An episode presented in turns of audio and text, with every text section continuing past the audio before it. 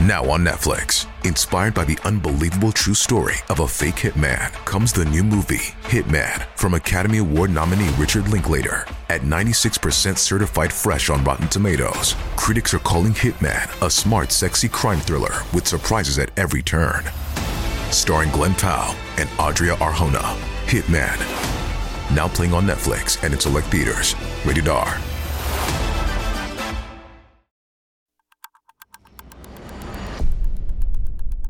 Today is Sunday, February 21st, 2021. On this day in 1994, a CIA agent named Aldrich Ames was arrested for espionage on behalf of Russia. Ames was proof that nerves about Russian interference were warranted, but he wasn't doing it for reasons people thought.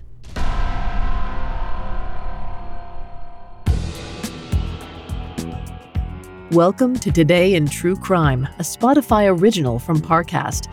Today we're covering the arrest of Aldrich H. Ames and his wife, Rosario. Ames was a well respected CIA agent for over 30 years, but in the early 90s, he was discovered to have been working as a spy for the Russians and arrested for conspiracy to commit espionage and tax evasion. Now, let's go back to Arlington, Virginia, the morning of February 21st, 1994.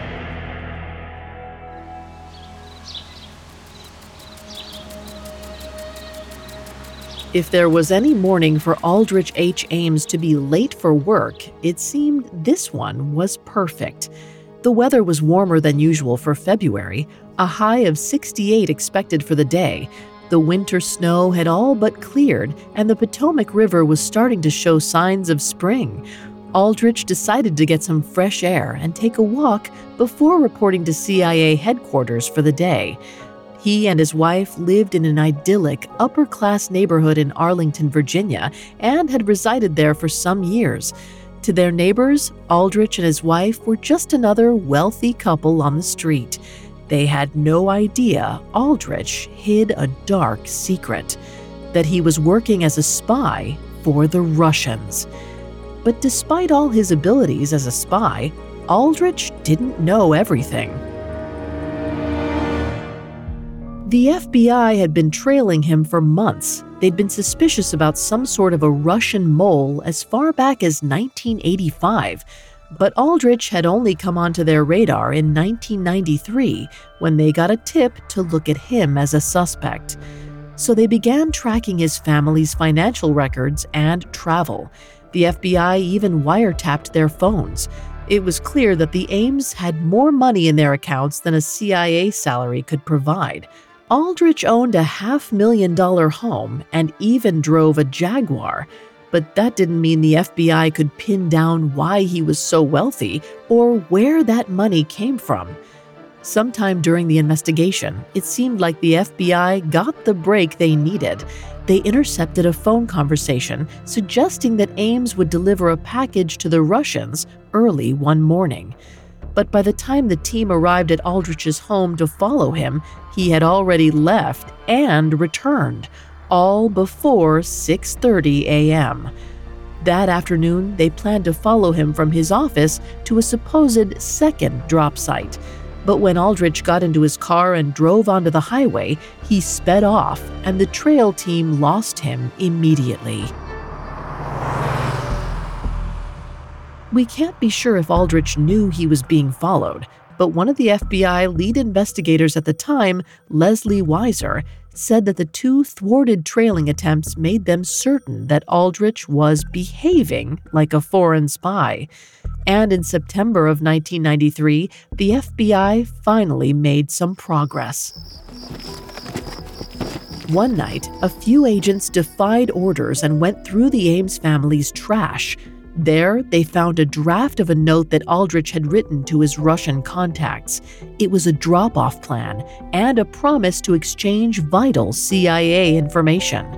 With the Attorney General's permission, they raided the house and tore through Aldrich's computer, finding the evidence they needed to prove that he was the mole. On the morning of February 21, 1994, Aldrich H. Ames was arrested while walking through his Arlington neighborhood and charged with multiple counts of espionage and tax fraud. His wife followed not long after, handcuffed on similar charges. The two pleaded guilty that April, but to Aldrich Ames, it wasn't about tearing down the U.S. government or even giving Russia a leg up in the Cold War.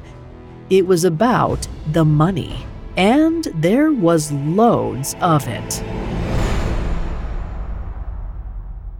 Coming up, how Aldrich Ames went from a loyal CIA agent to a Russian spy worth more than $2 million. Listeners, I am thrilled to tell you that this month marks a huge milestone for Parcast. It's the four year anniversary of another fantastic podcast I host called Serial Killers. If you haven't had a chance to dive into the stories and psychology behind the most nightmarish murderers of all time, there's no better time than right now to start listening. Each week, we enter the minds, the methods, and the madness of the world's most sadistic serial killers. From the son of Sam David Berkowitz and the co ed killer Edmund Kemper to Aileen Wuornos, Ed Gein, and coming soon, the Night Stalker Richard Ramirez. And this February, look out for our four part special on couples who kill, following the worst love has to offer. Their names may sound ordinary, but their atrocities are anything but. Trust me, you do not want to miss it. With hundreds of episodes available to binge and new ones released weekly, get to know the killers, crimes, and cases that forever changed the face of history. Follow the Spotify original from Parcast, Serial Killers. New episodes air every Monday and Thursday, free on Spotify or wherever you get your podcasts. A lot can happen in the next three years. Like a chatbot may be your new best friend. But what won't change? Needing health insurance. United Healthcare Tri Term Medical Plans are available for these changing times Underwritten by Golden Rule Insurance Company, they offer budget-friendly, flexible coverage for people who are in between jobs or missed open enrollment. The plans last nearly three years in some states, with access to a nationwide network of doctors and hospitals. So for whatever tomorrow brings, United Healthcare Tri-Term Medical Plans may be for you. Learn more at uh1.com. Now back to the story. On February 21, 1994, Aldrich H. Ames and his wife Rosario were arrested and charged with conspiring to commit espionage and tax fraud. But Aldrich didn't start his career intending to be a spy for the Soviets. And for years, the CIA and FBI tried to figure out how he was lured to the other side. Aldrich started with the CIA in 1962 as a clerk. He was a good employee who mostly kept his head down and eventually worked his way up to become a counterintelligence officer. For the next 20 years, he worked mostly in DC and New York, with the occasional international posting. He met his second wife, Rosario, while on assignment in Mexico City in 1981. By 1983, Aldrich returned to Washington, D.C., and was named Counterintelligence Branch Chief for Soviet Operations, which meant that he was in charge of managing the Soviet intelligence officers recruited by the CIA. In other words, he was in charge of the spies. But in his personal life, pressures were mounting. He'd become a heavy drinker and struggled with personal hygiene. He'd gone through a particularly expensive divorce, but was preparing to marry Rosario. He needed money. And within the CIA, he was beginning to feel alienated by the changing culture under director William J. Casey. Aldrich was a traditionalist. According to him, he felt more at ease with those who had been at the CIA in the late 1940s and 50s than their younger replacements he felt that tradition was being neglected at the agency, and his ideas were, in a way, taken for granted. This resentment, along with the access he had to the list of American spies in the Soviet organization, made him an easy target for the Russians. But according to Aldrich, he was the one who initiated the relationship. He said he began to feel a shift in his loyalties in 1985, not because he felt any particular allegiance to the Russians. In fact, he even described them as a beastly, inhuman, nasty regime. Yet he was fed up with government politics and felt that giving the information to the Russians helped level the playing field between the Soviets and the United States. Plus, he wanted the money. He was paid $50,000 for his first information dump the names of two Soviet officers who were likely American spies. At the time, it was probably a bigger sum than his entire CIA salary.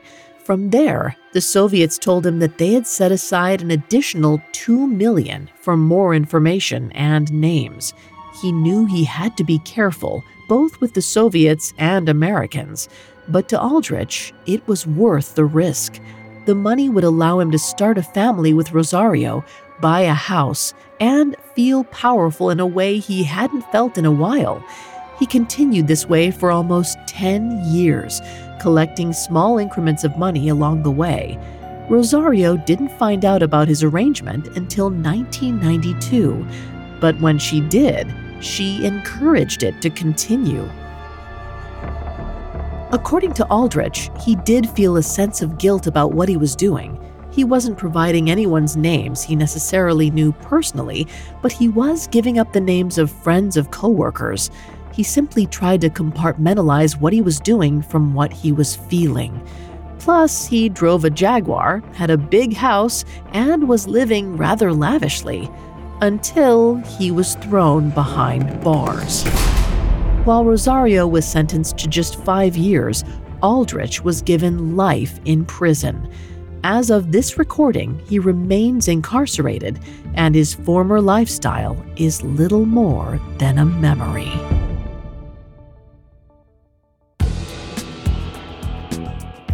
Thanks for listening to Today in True Crime. I'm Vanessa Richardson. For more on Aldrich Ames, check out the Spotify original from Parcast, Espionage. Today in True Crime is a Spotify original from Parcast. You can find more episodes of Today in True Crime and all other Spotify originals from Parcast for free on Spotify. Today in True Crime is a Spotify original from Parcast.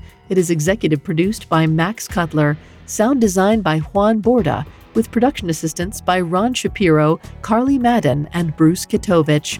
This episode of Today in True Crime was written by Stacy Lee Nemec, with writing assistance by Alex Benedon and fact checking by Cheyenne Lopez. I'm Vanessa Richardson.